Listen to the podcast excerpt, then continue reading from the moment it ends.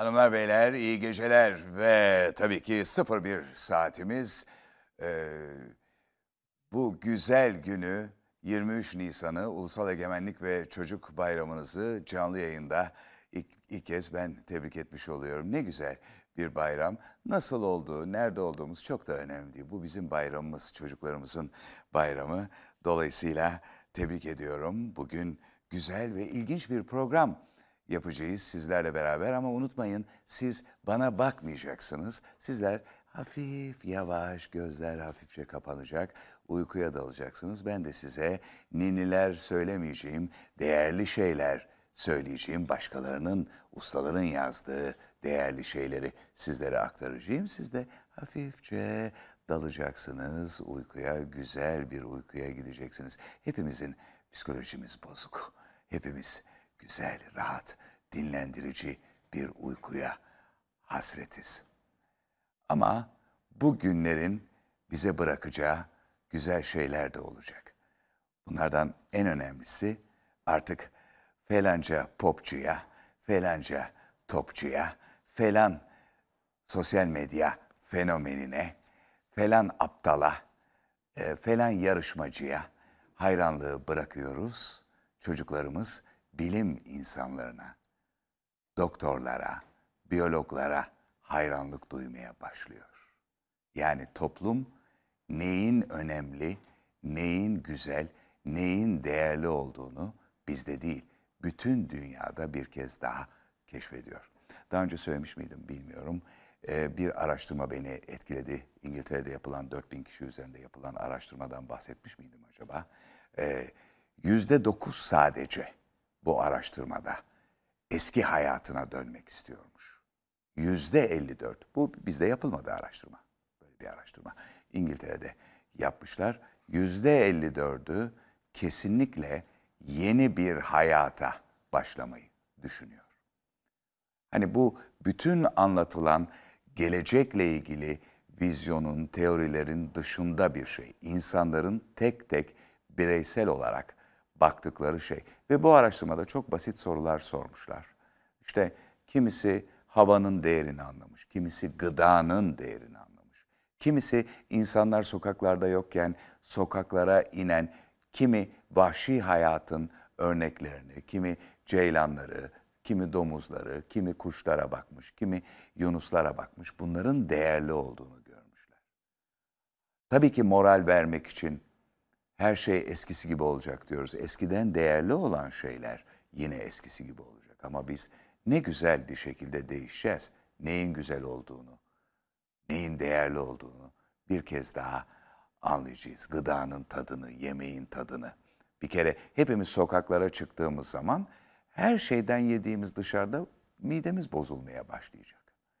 Midemiz bulanmaya başlayacak. Çünkü evde o kadar güzel yiyeceklerle tadına vararak, yapmayı da öğrenerek, annelerimizin, büyüklerimizin yaptıkları yemeklerle besleniyoruz ki bir anda bir anda ne istismar ediliyorsa, sağlık, yiyecek, içecek ve diğer şeyler, bunların istismar edildiğini anlamış oluyoruz. Evet, şimdi bu bölümde reklam yapacağım ama güzel bir reklam, yararlı bir reklam. Hanımlar, beyler, bu kitap okumalarımızı izleyen sizler bu uygulamadan da çok hoşlanacaksınız. Hatırlarsanız neden yabancı dil konuşamıyoruz diye bir program yapmıştık ve bu programımız Cambly uygulaması tarafından desteklenmişti. Daha önce duymayanlar için vardır belki aramızda. Nedir bu Cambly? Evde görüntülü İngilizce eğitim fırsatı. İngilizcesini geliştirmek isteyen kişilerle ana dili İngilizce olan eğitmenleri bir araya getiriyor bu uygulama. Evde zaman geçirmenin verimli yollarından biri de tabii ki kişisel gelişime odaklanmak. Evdeki zamanı öğrenerek ve kendinizi geliştirerek geçirmek isterseniz online İngilizce eğitim veren Cambly uygulamasını kullanabilirsiniz. Neden Cambly? Bir kere evinizin rahatında ve güvencesinde seçtiğiniz zamanda ders yapma imkanı buluyorsunuz. Dilediğiniz konu üzerinde çalışabileceğiniz esnek ders planıyla ne için İngilizcenizi geliştirmek istiyorsanız, bu kariyer olabilir, akademik ya da sosyal hayatınız için olabilir ve farklı hedefler olabilir. İşte bu hedeflere uygun ders programları seçerek, eğlenerek İngilizce öğreniyorsunuz. Farklı uzmanlıkta yirmi beş binden fazla eğitmenle istediğiniz, tercih ettiğiniz İngilizce aksanda ilerliyorsunuz. En güzel yanı eğitmen seçiminin size ait olması. Böylece bugüne kadar hiçbir yerde bulamayacağınız bir özgürlük içerisinde karakterinize, seviyenize, öğrenme stilinize en uygun eğitmenleri seçip onlarla ders yapıyorsunuz. Evinizden dünyaya bağlanıyorsunuz. Dünyadaki gelişmeleri, dünyanın dört bir yanında yaşayan eğitmenlerden takip ediyorsunuz. Peki, madem böyle farklı ve geliştirici bir uygulada, uygulamadan söz ediyoruz, o zaman Cambly'yi denemeniz için size bir armağanımız var. Uykusuzlar Kulübü izleyicilerine özel Uykusuz Evde, beraber yazıyoruz, Uykusuz Evde koduyla on beş dakika ücretsiz ders hediye ediyor Cambly size. Bir de bir sürpriz var. Aynı kodla Uykusuzlar Kulübü'ne özel on iki aylık aboneliklerde geçerli yüzde kırk beş indirimle Cambly'ye abone olabiliyorsunuz. Ayrıca da Cambly'nin sosyal medya kanallarını ziyaret ederek İngilizce öğrenmenize katkı sağlayacak içerikleri takip ediyorsunuz. E madem evdeyiz, böyle Cambly gibi bir uygulamayla kendimizi geliştirebiliriz. Bugün bu bayram dolayısıyla e, size bir mektup yazdım ama bu çocuklara değil, eski çocuklara yazdım. Şöyle, kurt kışı geçirir ama yediği ayazı unutmaz. İlk meclisin çocuklarına, onların çocuklarına ve onların çocuklarına. Size bir mektup yazdım, elimle yazdım. Yazım hala fena değil. Elimle yazıyorum hala, kalemle. Ben çocuk yaşta yatılı okullarda büyüdüm. Kalan vakitte de ailemin yaşlarının elinde, evinde. Bu yaşları çok sevdim. Bilgeydiler, yumuşaktılar, yorgundular biraz ama akıllıydılar. Sevecendiler, güçlüydüler. Donuklaşmakta olan gözlerinde derinliği görürdün. O derinlikte iradeyi, çelikten iradeyi, kararlılığı. Soğuğu hiç unutmamış kurdun gözleridir onlar. Meclisin açılışını görmüş Atatürk'ün çocuklarıydılar. Şimdi ölüyorlar. Onların çocukları da ölüyor. Ama ayazın keskinleştirdiği bakışların, kararlılığın, özgür iradenin mirasını taşımaya devam ediyoruz. Her çocuğun bir büyük ebeveyne ihtiyacı vardır eğitilmek için. Bu büyüğün bazen gözlerinde gördüğünüz bir damla yaş, ne zaman denk gelse bir marşta, şiirde, atasının gül yüzünü görse bir fotoğrafında, ne yaşlılıktır ne sulu gözlülük. Eriyen çelik gibi sert ve yakıcıdır ancak. Çocuklarımıza ve yaşlarımıza saygıyla, onları tekrar bir araya getireceğimiz günlerin özlemiyle. Evet.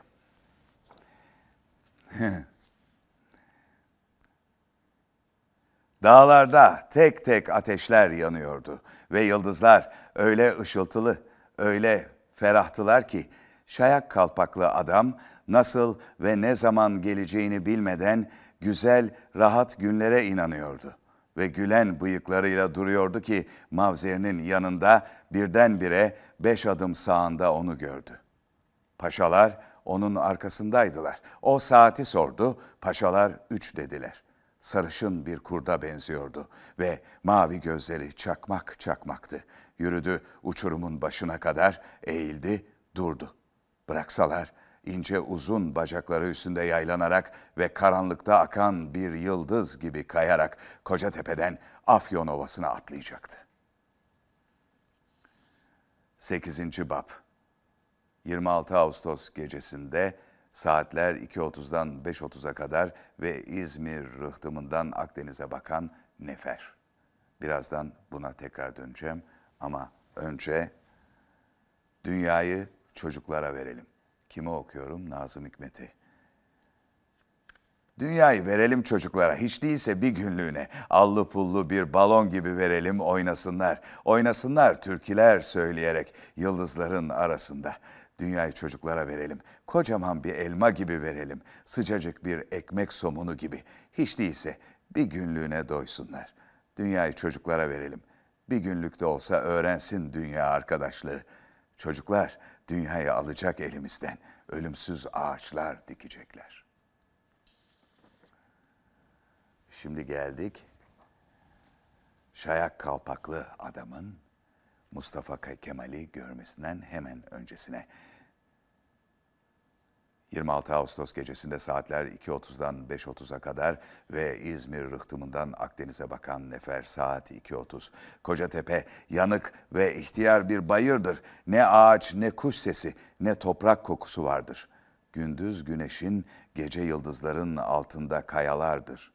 Ve şimdi gece olduğu için ve dünya karanlıkta daha bizim, daha yakın, daha küçük kaldığı için ve bu vakitlerde topraktan ve yürekten evimize, aşkımıza ve kendimize dair sesler geldiği için kayalıklarda şayak kalpaklı nöbetçi okşayarak gülümseyen bıyığını seyrediyordu Kocatepe'den dünyanın en yıldızlı karanlığını. Düşman üç saatlik yerdedir ve Hıdırlık Tepesi olmasa Afyonkarahisar şehrinin ışıkları gözükecek. Kuzeydoğu'da güzelim dağları ve dağlarda tek tek ateşler yanıyor. Ovada akarçay bir pırıltı halinde ve şayak kalpaklı nöbetçinin hayalinde şimdi yalnız suların yaptığı bir yolculuk var. Akarçay belki bir akarsu, belki bir ırmak, belki küçücük bir nehirdir. Akarçay dere boğazında değirmenleri çevirip ve kılçıksız yılan balıklarıyla Yedi Şehitler Kayası'nın gölgesine girip çıkar. Ve kocaman çiçekten eflatun kırmızı beyaz ve sapları bir, bir buçuk adam boyundaki haşhaşların arasından akar. Ve Afyon önünde Altı Gözler Köprüsü'nün altından gündoğuya dönerek ve Konya tren hattına rastlayıp yolda Büyük Çobanlar Köyü'nü solda ve Kızıl Kilise'yi sağda bırakıp gider.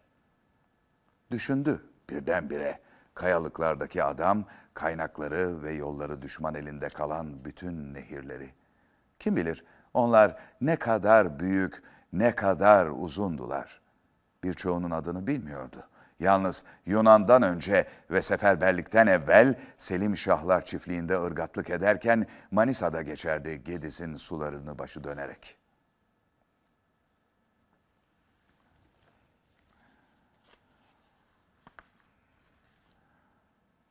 Ve tekrar buraya geliyoruz. Dağlarda tek tek ateşler yanıyordu ve yıldızlar öyle ışıltılı, öyle ferahtılar ki şayak kalpaklı adam nasıl ve ne zaman geleceğini bilmeden güzel, rahat günlere inanıyordu. Ve gülen bıyıklarıyla duruyordu ki mavzerinin yanında birdenbire beş adım sağında onu gördü. Paşalar onun arkasındaydılar. O saati sordu, paşalar üç dediler. Sarışın bir kurda benziyordu. Ve mavi gözleri çakmak çakmaktı. Yürüdü uçurumun başına kadar, eğildi, durdu.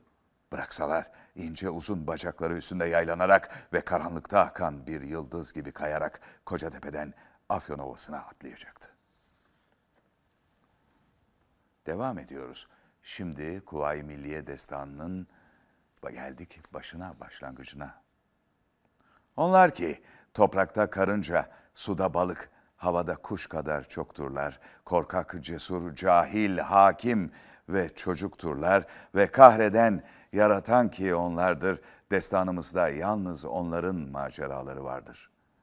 Onlar ki uyup hainin ivasına sancaklarını elden yere düşürürler ve düşmanı meydanda koyup kaçarlar evlerine ve onlar ki bir nice mürtede hançer üşüşürler ve yeşil bir ağaç gibi gülen ve merasimsiz ağlayan ve ana avrat küfreden ki onlardır. Destanımızda yalnız onların maceraları vardır. Demir, kömür ve şeker ve kırmızı bakır ve mensucat ve sevda ve zulüm ve hayat ve bil cümle sanayi kollarının ve gökyüzü ve sahra ve mavi okyanus ve kederli nehir yollarının sürülmüş toprağın ve şehirlerin bahtı bir şafak vakti değişmiş olur. Bir şafak vakti karanlığın kenarından onlar ağır ellerini toprağa basıp doğruldukları zaman. En bilgin aynalara, en renkli şekilleri aksettiren onlardır. Asırda onlar yendi, onlar yenildi. Çok sözler edildi onlara dair ve onlar için zincirlerinden başka kaybedecek şeyleri yoktur denildi.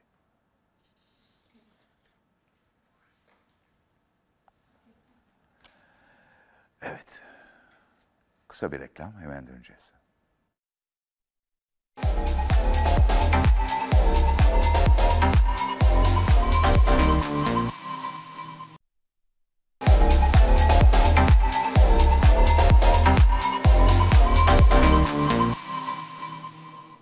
Kuvayi Milliye Destanı'ndan devam ediyoruz. Üçüncü bab, yıl bin dokuz yüz yirmi ve Arha Veli İsmail'in hikayesi.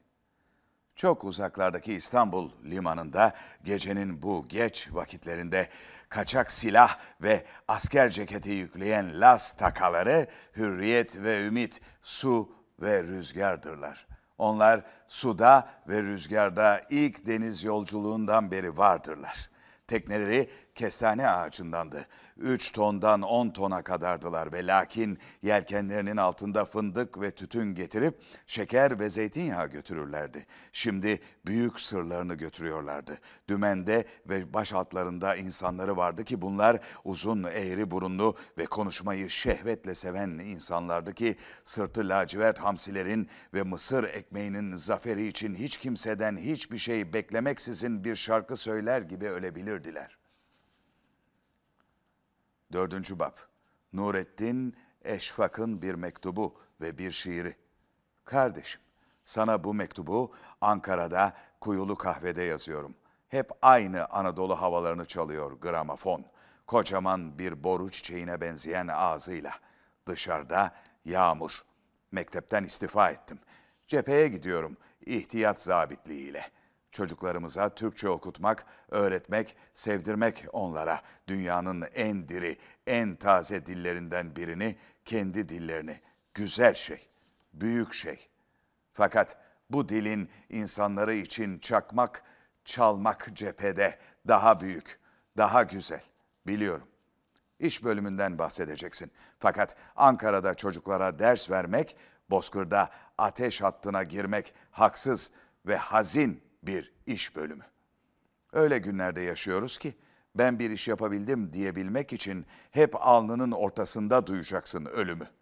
Bak, tam sana bunları yazarken asker geçiyor sokaktan. Yağmurda harap postallarının meşinini ıslatarak meclisin önüne doğru iniyorlar. İstasyona gidecekler ve türkü söylerken her nedense her zaman yaptığı gibi sesini incelterek marş okuyor genç Türk köylüsü. Ankara'nın taşına bak, gözlerimin yaşına bak.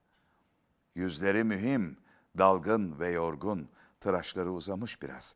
Elleri büyük ve esmer, ela gözlüler, kara gözlüler, mavi gözler. Yine birdenbire Yunus Emre geldi aklıma. Başka türlü anlıyorum ben Yunus'u. Bence onda bütün bir devir dile gelmiş Türk köylüsü. Öte dünyaya dair değil, bu dünyaya dair kaygılarıyla. Bir şiir yazdım, garip bir şiir. Türk köylüsü diye. Bir tuhaf mı oluyor böyle günlerde şiir yazmak? Her ne halse, hoşça kal. Gözlerinden öperim. Kardeşin Nurettin Eşfak. Türk köylüsü. Topraktan öğrenip kitapsız bilendir. Hoca Nasreddin gibi ağlayan, Bayburtlu zihni gibi gülendir. Ferhat'tır, Kerem'dir ve Keloğlan'dır. Yol görünür onun garip serine. Analar babalar umudu keser. Kahpe felek ona eder oyunu. Çarşambayı sel alır, bir yar sever, el alır. Kanadı kırılır, çöllerde kalır. Ölmeden mezara koyarlar onu. O, Yunus'u biçaredir, baştan ayağı yaredir. Ağu içer su yerine. Fakat bir kere bir derd anlayan düşmeye görsün önlerine ve bir kere vakterişip gayrık yeter demesinler. Bunu bir dediler mi? İsrafil sürunu urur, mahlukat yerinden durur. Toprağın nabzı başlar, onun nabızlarında atmaya. Ve kendi nefsini korur, ne düşmanı kayırır, dağları yırtıp ayırır. Kayaları kesip yol eyler, ab-ı hayat akıtma. Yedinci Bab, dokuz yüz yirmi iki Ağustos ayı ve kadınlarımız ve altı Ağustos emri ve bir aletle bir insanın hikayesi. Ayın altında kağnılar gidiyordu, kağnılar gidiyordu, Akşehir üstünden Afyon'a doğru. Toprak öyle bitip tükenmez, dağlar öyle uzakta. Sanki gidenler hiçbir zaman, hiçbir menzile erişmeyecekti. Kağnılar yürüyordu yekpare meşeden tekerlekleriyle ve onlar ayın altında dönen ilk tekerlekti. Ayın altında öküzler başka ve çok küçük bir dünyadan gelmişler gibi ufacık, kısacıktılar. Ve pırıltılar vardı hasta, kırık boynuzlarında. Ve ayakları altından akan toprak, toprak ve topraktı. Gece aydınlık ve sıcak ve kağnılarda, tahta yataklarında koyu mavi humbaralar çırılçıplaktı. Ve kadınlar birbirlerinden gizleyerek bakıyorlardı ayın altında geçmiş kafilelerden kalan öküz ve tekerlek ölülerine. Ve kadınlar, bizim kadınlarımız, korkunç ve mübarek elleri, ince küçük çeneleri, kocaman gözleriyle anamız, avradımız, yarimiz ve sanki hiç yaşamamış gibi ölen ve soframızdaki yeri öküzümüzden sonra gelen ve dağlara kaçırıp uğrunda hapis yattığımız ve ekinde, tütünde, odunda ve pazardaki ve kara sabana koşulan ve ağıllarda, ışıltısında yere saplı bıçakların oynak ağır kalçaları ve zilleriyle bizim olan kadınlar, bizim kadınlarımız. Şimdi ayın altında kağnıların ve hartuşların peşinde harman yerine kehribar başaklı sap çeker gibi aynı yürek ferahlığı, aynı yorgun alışkanlık içindeydiler. Ve on beşlik şarapnelin çeliğinde ince boyunlu çocuklar uyuyordu. Ve ayın altında kağnılar yürüyordu Akşehir üstünden Afyon'a doğru.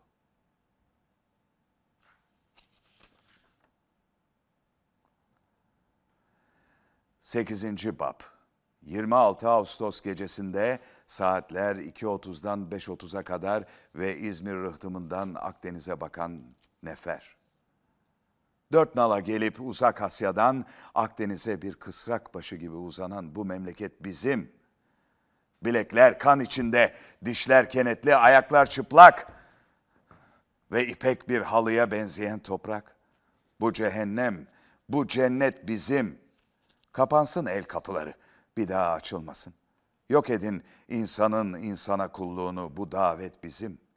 Yaşamak bir ağaç gibi tek ve hür ve bir orman gibi kardeşçesine. Bu hasret bizim. Sonra, sonra dokuz Eylül'de İzmir'e girdik ve Kayserili bir nefer yanan şehrin kızıltısı içinden gelip öfkeden, sevinçten, ümitten ağlaya ağlaya, güneyden kuzeye, doğudan batıya Türk halkıyla beraber seyretti İzmir rıhtımından Akdeniz'i. Ve biz de burada bitirdik destanımızı. Biliyoruz ki layığınca olmadı bu kitap. Türk halkı bağışlasın bizi.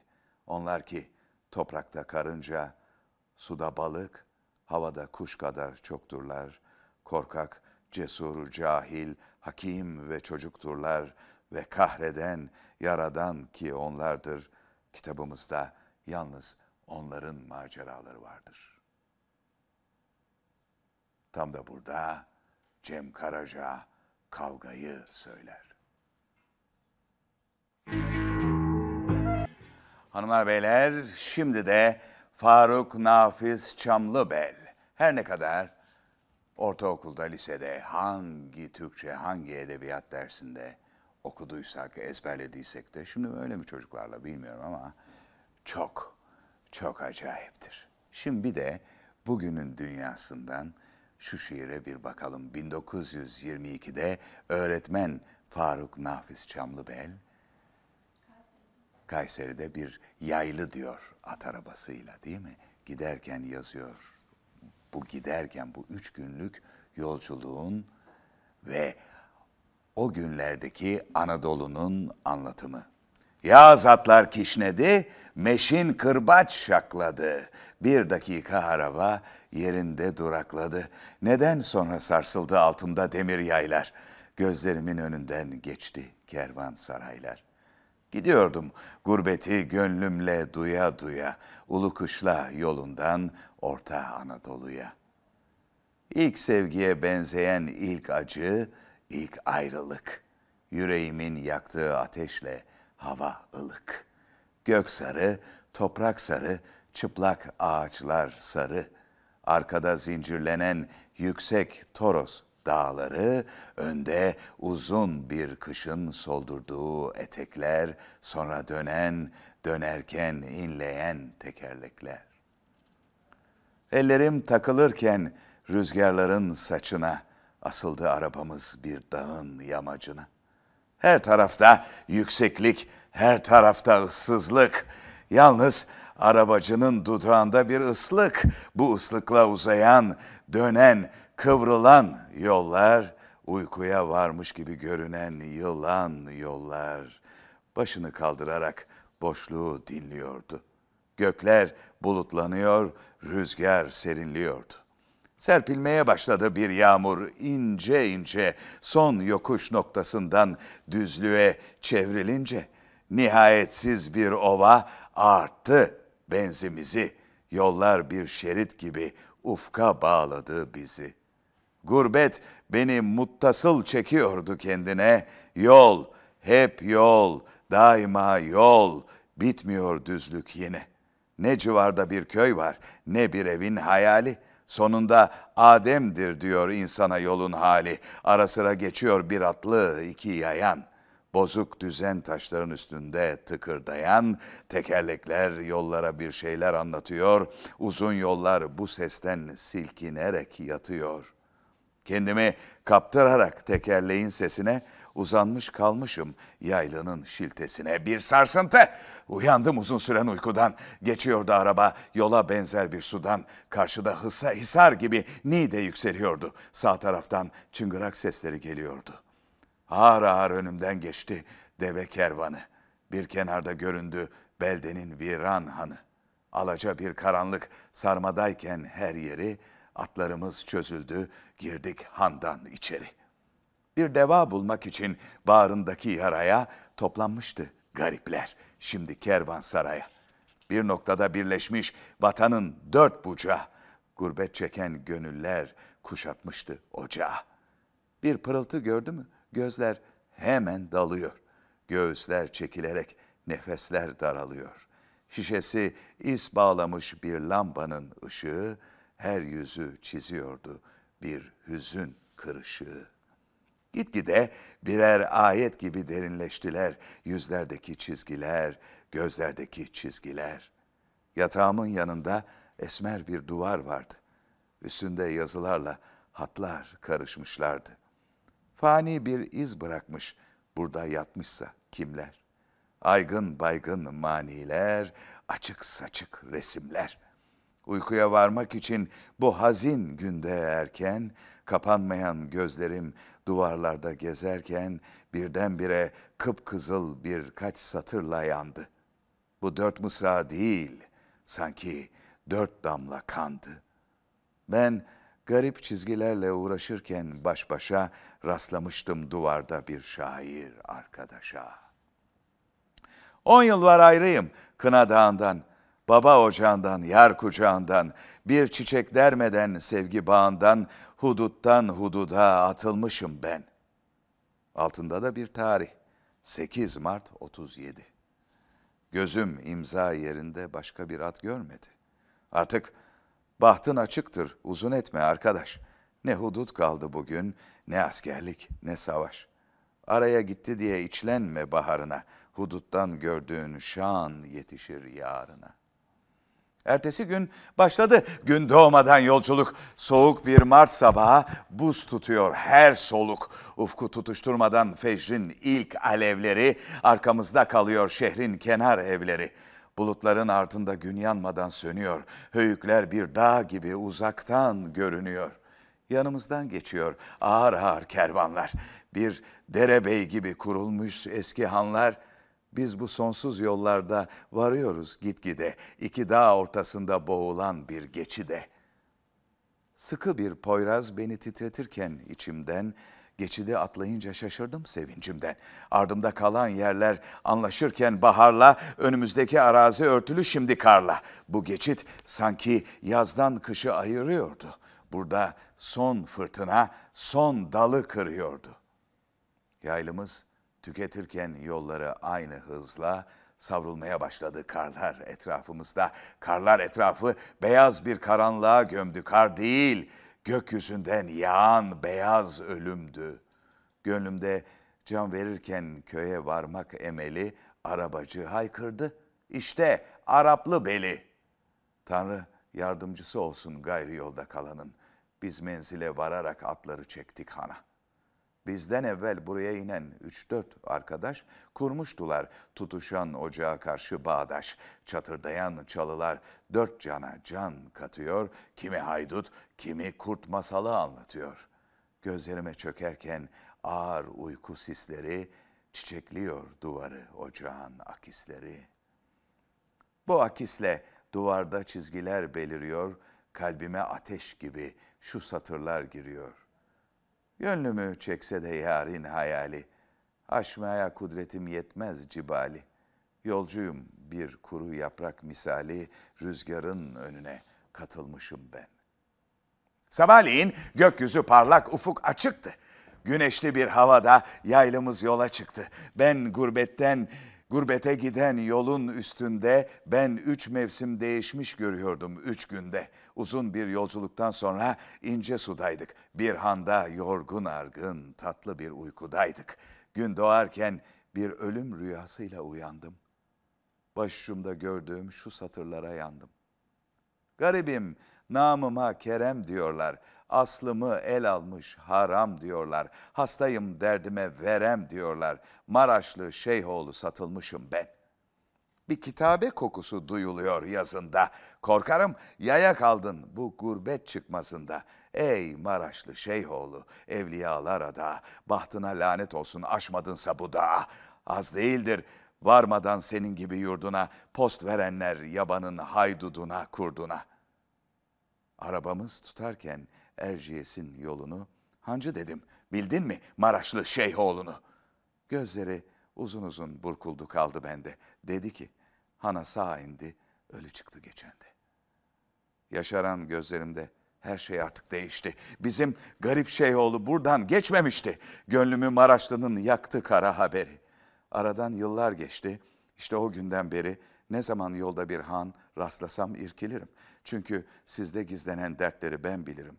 Ey köyleri hududa bağlayan yaşlı yollar, dönmeyen yolculara ağlayan yaslı yollar, ey garip çizgilerle dolu han duvarları, ey hanların gönlümü sızlatan duvarları.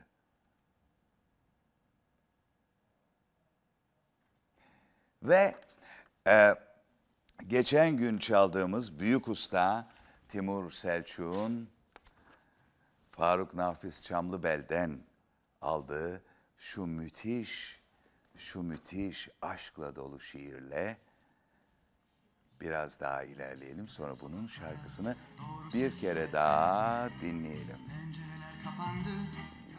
Evet. Sen neredesin? Caddeden sokaklara doğru sesler elendi. Pencereler kapandı, kapılar sürmelendi. Bir kömür dumanıyla tütsülendi akşamlar, gurbete düşmüşlerin başına çöktü damlar. Son yolcunun gömüldü yolda son adımları, bekçi sert bir vuruşla kırdı kaldırımları. Mezarda ölü gibi yalnız kaldım odamda, yanan alnım duvarda, sönen gözlerim camda. Yuvamı çiçekledim, sen bir meleksin diye, yollarını bekledim görüneceksin diye. Senin için kandiller tutuştu kendisinden, resmine sürme çektim kandillerin isinden. Saksıda incilendi yapraklar senin için, söylendi gelmez diye uzaklar senin için. Saatler saatleri vurdu çelik sesiyle, saatler son gecemin geçti cenazesiyle. Nihayet ben ağlarken toprağın yüzü güldü, sokaklardan caddeye doğru sesler döküldü.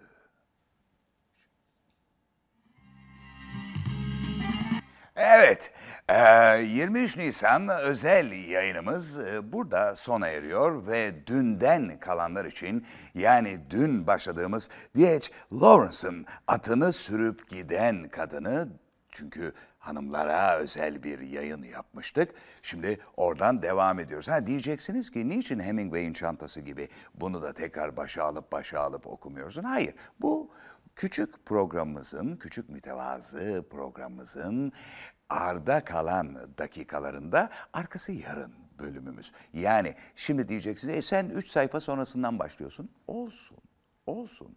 Siz anlıyormuş gibi yapın. Bugün belki ilk defa izleyenler ama dünden kalanlar, düzenli izleyenler Atını Sürüp Giden Kadının devamını merak ediyorlar. Ve adamın meçhul Kızılderililer için bu ilginç müphem coşkusu kadının kalbinde tam bir karşılık buldu. Bir kızınkinden bile daha gerçek dışı olan aptalca bir romantizme teslim oldu. Dağlar, dağların bu herhangi bir zamana ait olmayan gizemli, muhteşem Kızılderililerinin gizli yuvalarının içinde gezinmenin kaderi olduğunu hissetti. Sırrını sakladı. Genç adam ayrılıyordu. Kocası da onunla birlikte iş için Torreon'a gidiyordu. Birkaç günlüğüne olmayacaktı. Ama ayrılmadan önce kadın kocasını Kızılderililerle ilgili konuşturdu. Halen serbestçe dolaşan Navajolara benzeyen göçebe kabileler hakkında Sonoralı Yakuler ve Çeova eyaletinin farklı vadilerinde değişik gruplar hakkında. Aslında tek bir kabile olması gerekiyordu. Güneye doğru yüksek bir vadide yaşayan ve bütün yerlerin kutsal kabilesi olan Çilçuyiler. Montezuma, Aztek kralı bin beş yüz on dokuz'da İspanyol Cortes tarafından esir alınmıştı. Ve eski Aztek ve Totonac krallarının soyundan gelenler hala onların arasında yaşıyordu ve yaşlı rahipler hala antik dinlerini sürdürüyor ve insanları kurban ediyorlardı. En azından öyle söyleniyordu. Bazı bilimin insanları Çilçuy, o zaman da o zaman da bilim insanları varmış. Bazı bilim insanları Çilçuy ülkesine gitmiş ve açlıktan ve berbat yokluktan bitkin ve bir deri bir kemik halde yanlarında çeşitli ilginç ve barbar tapınma nesneleriyle birlikte vahşilerin çorak ve çıplak köylerinde sıra dışı bir şey görmeksizin geri dönmüşlerdi. Bu şekilde pek düşünmeden konuşmasına rağmen Lederman'ın bu gizemli vahşilerin kaba ihtişamından bir heyecan hissettiği de aşikardı. "Ne kadar uzaktalar?" diye sordu kadın. "At sırtında üç gün. Kuçite ve küçük bir gölü geçince yukarıda." Kadının kocası ve genç adam ayrıldılar. Kadın çılgın planlarını yaptı. Son zamanlarda hayatının tek düzeliğini kırmak amacıyla zaman zaman onunla birlikte at sırtında gezmek için kocasını taciz etmişti. Yalnız çıkmasına asla izin, izin verilmedi. Gerçekten kırsal kesim güvenli değildi, kanunsuz ve kabaydı. Ama kadının kendi atı vardı ve genç kızken Kaliforniya'nın tepeleri arasında olduğu kadar özgür olmayı hayal etti. dokuz yaşındaki kızı beş mil ötedeki yarı terk edilmiş küçük İspanyol madenci kasabasındaki ufacık bir rahibe manastırındaydı. Manuel dedi kadın ev hizmetçisine. Ben atla Margarita'yı görmeye manastıra gidiyorum. Ona birkaç şey götüreceğim. Belki de geceyi manastırda geçiririm. Sen Freddy'ye bak ve ben dönene kadar her şeyin yolunda gitmesini sağla. Sizinle birlikte efendinin altına... Bir dakika. Sizinle birlikte efendinin atında ben mi geleceğim yoksa Juan mı diye sordu hizmetçi. Hiçbiriniz, yalnız gideceğim. Genç adam itiraz edercesine kadının gözlerine baktı. Bir kadının atla kendi başına gitmesi kesinlikle olanaksızdı. Yalnız gideceğim diye tekrarladı. İri, sakin görünüşlü, açık tenli kadın tuhaf, küstah bir vurguyla ve adam sessizce ve mutsuz bir şekilde boyun eğdi. Oğlu, neden yalnız gidiyorsun anne diye sordu. Kadın yiyecek kutuları hazırlarken, asla yalnız kalamaz mıyım? Hayatımda bir an olsun diye bağırdı ani bir enerji patlamasıyla ve çocuk da hizmetçi gibi sessizliğe gömüldü. Pişmanlık duymadan güçlü, alacalı kıratına bacaklarını iki yana sarkıtarak binip, üzerinde kaba kumaştan binici giysisi, bacaklarını iyice saran kumaş bir pantolonun üzerinde eteği, beyaz bluzun üzerinde kızıl eşarbı ve başında siyah şapkasıyla yola çıktı. Heybelerinde yiyecek, içi su dolu bir ordu matarası ve eğerin arkasına bağlanmış büyük bir yerli battaniyesi vardı. Uzaklara bakarak evinden ayrıldı. Manuel ve küçük oğlan gidişini izlemek için kapıda durdular. Vedalaşmak için arkasını dönüp el bile sallamadı. Atıyla bir mil gittikten sonra patikayı terk edip sağa dik yamaçları ve büyük ağaçları aşıp bir diğer terk edilmiş madencilik yerleşimi içinden geçerek bir başka vadiye giden küçük bir keçi yoluna saptı. Aylardan Eylül'dü. Artık terk edilmiş madeni besleyen küçük derede su özgürce akıyordu. İçmek için atından indi ve atını da su içmeye saldı.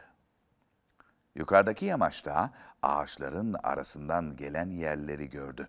Onu görmüşlerdi ve yakından izliyorlardı. Karşılığında kadın da onları izledi. Üç kişi, iki kadın ve bir genç ona yaklaşmamak için yol değiştirip geniş bir kavis yapıyorlardı. Aldırmadı. Atına binip sessiz vadide ileriye, gümüş madenlerinin ötesine, madenciliğin en ufak izinin bile ötesine sürdü. Kayaların ve gevşek taşların üzerinde ötedeki vadiye giden bir keçi yolu hala vardı.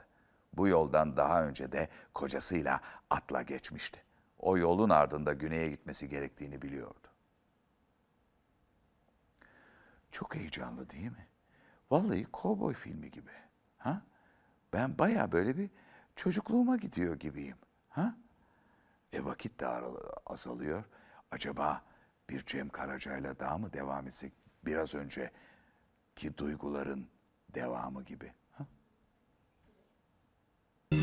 Evet, evet. E, bu tabii bunu özellikle e, hanımlar, büyük hanımlar, küçük hanımlar, orta yaş hanımlar, orta yaşı biraz geçkin hanımlar, güzel hanımlar, kilo alan hanımlar, kilo aldıkça güzelleşen hanımlar, spor yapmadığı için üzülen hanımlar, hiç spor yapmayan hanımlar, bazen sadece bir küçücük rujla, küçücük bir allıkla kendilerini iyi hisseden hanımlar, mutfaktan çıkmayan hanımlar, geceleri adamları, kocalar, sevgililer, oğlanlar, çocuklar onları uyuttuktan sonra ancak bir sakinleşip bir çay, bir kahve ya da başka her ne istiyorsa onları yanına bucağına alıp oturup bu hikayeleri dinleyen hanımlar için özel okuyorum.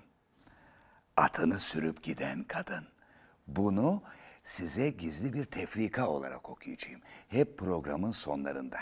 Adamları gönderirsiniz. Ben de size D H Lawrence'ın bu en edepli eserini okurum. Bundan daha edeplisi yok bu. Bundan diyor. Yoksa Lady Chatterley'nin Aşığını okumak isterdim.